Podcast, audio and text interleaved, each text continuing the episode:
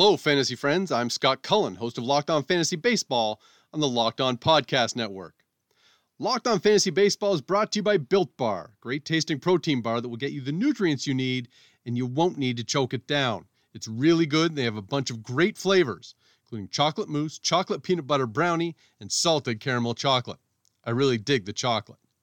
Using promo code Locked On at Built Bar will save you $10 off your first box. That's promo code Locked On at BuiltBar.com.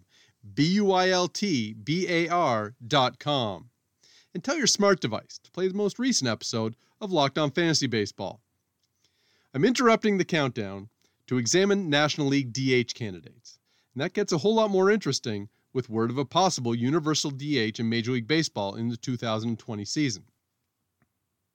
So let's take a look at who is suddenly more interesting for fantasy purposes in the National League because of this potential DH situation.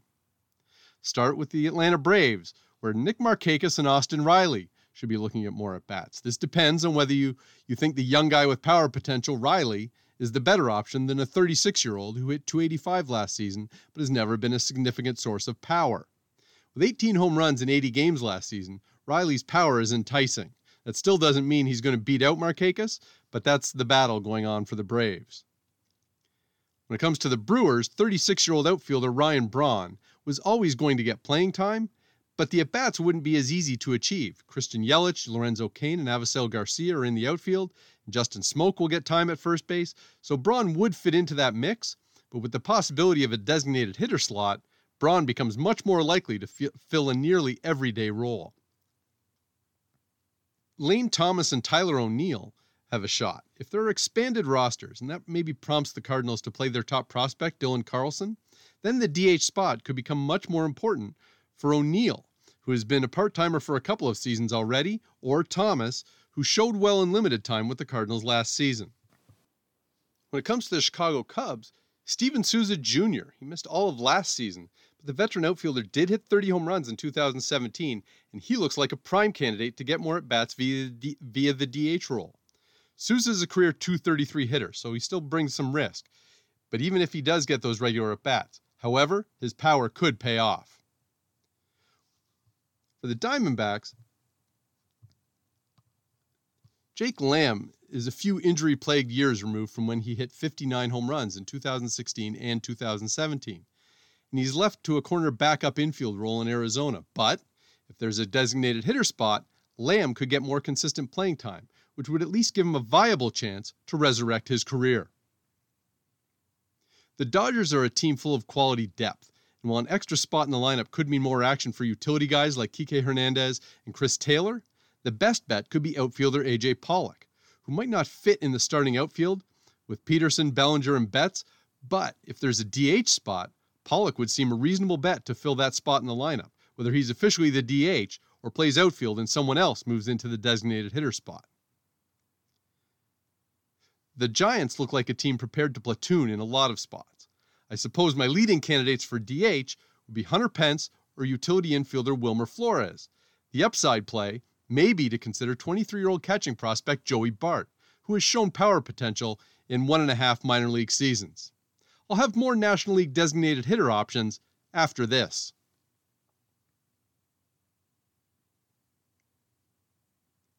Built Bar is a protein bar that tastes like a candy bar.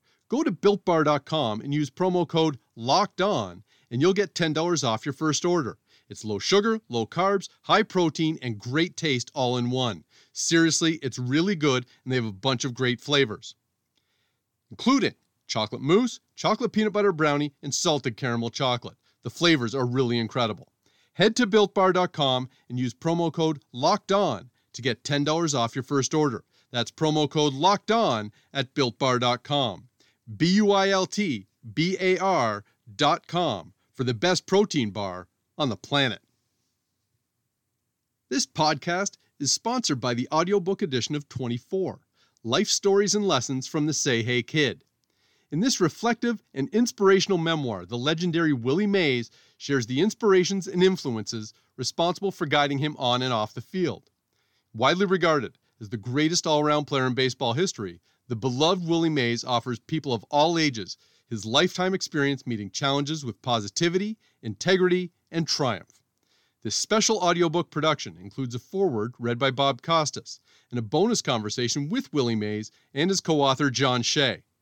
Whether you miss seeing your favorite players on the field this season or are looking for the perfect Father's Day gift, 24 is the inspiring story of one of sports fans' favorite living legends. Buy the audiobook edition of 24 now, wherever audiobooks are sold. Continuing our trip through the National League, looking at some designated hitter options, we go to Miami for the Marlins.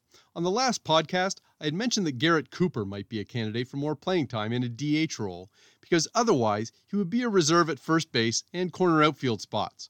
Cooper had 15 home runs and hit 281 in 421 plate appearances last season. It was something of a breakthrough in his professional career, and the Marlins might want to see if they can build on that with more at bats at designated hitter this year. The ideal option at DH for the New York Mets would be a healthy Yoenis Cespedes, 34 year old who's been injured for some or all of the past three seasons. Failing that, Dominic Smith could at least split time in the role. That's a new path to more at bats since Pete Alonso has taken control at first base for the Mets. The DH spot in Washington seems like a good way to ensure more at bats for one of their veteran hitters. All three of the guys in battle at first base, Marcus Thames, Ryan Zimmerman, and Howie Kendrick, they could all see action at first, but they also could see time at designated hitter. That would make it a little easier to fit them all into a, a if not a regular lineup, at least a, a bigger part time role. 25 year old Padres outfielder Franchy Cordero has produced in the minors.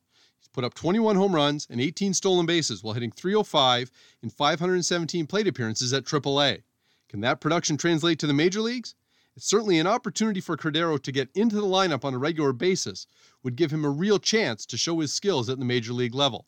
Now, is he the DH or does he play right field and Wil Myers goes to DH? There are options there, but Franchy Cordero is a guy who might benefit from the designated hitter in the National League. 33 year old Phillies outfielder Jay Bruce is a batting average risk, having hit 219 over the past two seasons but he's also slugged 26 home runs last season. If not for the DH role, Bruce would get some time in the corner outfield slots and at first base, but DH could actually make him a decent late round power threat for fantasy owners. Pirates don't have great options here, to be honest.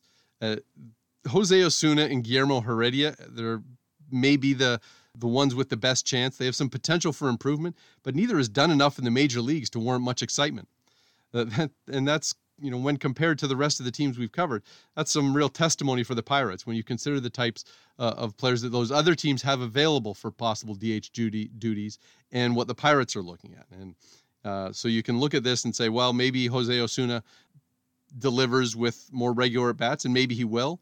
Uh, but we don't have much of a track record from either Osuna or Heredia or really anyone else that is on the outside of the Pirates roster at the moment uh, to make you think that they're going to uh, really take advantage of the opportunity there. Uh, it does look like the designated hitter spot could help the Cincinnati Reds get their top prospects on the field. Uh, Nick Senzel has been knocking on the door for a while, and he shifted to the outfield to help get his bat into the lineup. But then the Reds signed Shogo Akiyama out of Japan, and suddenly there's one less outfield spot available. Uh, Ariste- Aristides Aquino burst onto the scene last year, hitting 19 home runs and 205 plate appearances and Cincinnati was still not planning on him uh, playing in an everyday role this year. So uh, the designated hitter spot might be a, a great opportunity for either Senzel or Aquino to find more regular at bats in the lineup, and whether that's by playing in the designated hitter spot or just a, a better chance to play in the outfield.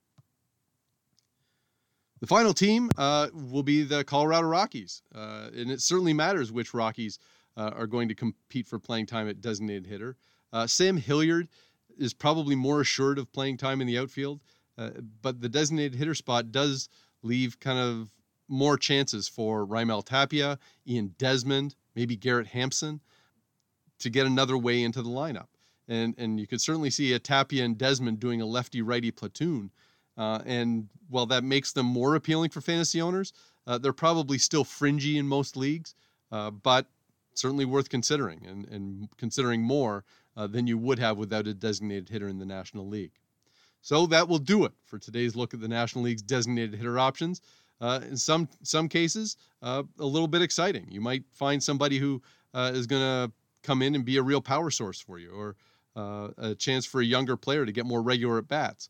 Uh, and then you've got cases where, you know, like the Pirates, where it doesn't look like they have really great options uh, to plug in there. So, uh, anyway, I will be back in a couple of days with a look at team number 24 on the preseason countdown. Send me your questions. I'm at by Scott Cullen on Twitter. Show is at LO underscore fantasy MLB on Twitter. If you want to fire off an email, direct it to Locked On Fantasy Baseball at gmail.com. Find us and subscribe on iTunes, Stitcher, Spotify, or wherever you get your podcasts. That wraps up this edition of Locked On Fantasy Baseball. Now tell your smart device to play the most recent episode of Locked On Baseball. Stay locked in with Locked On Fantasy Baseball, your source for fantasy news and analysis.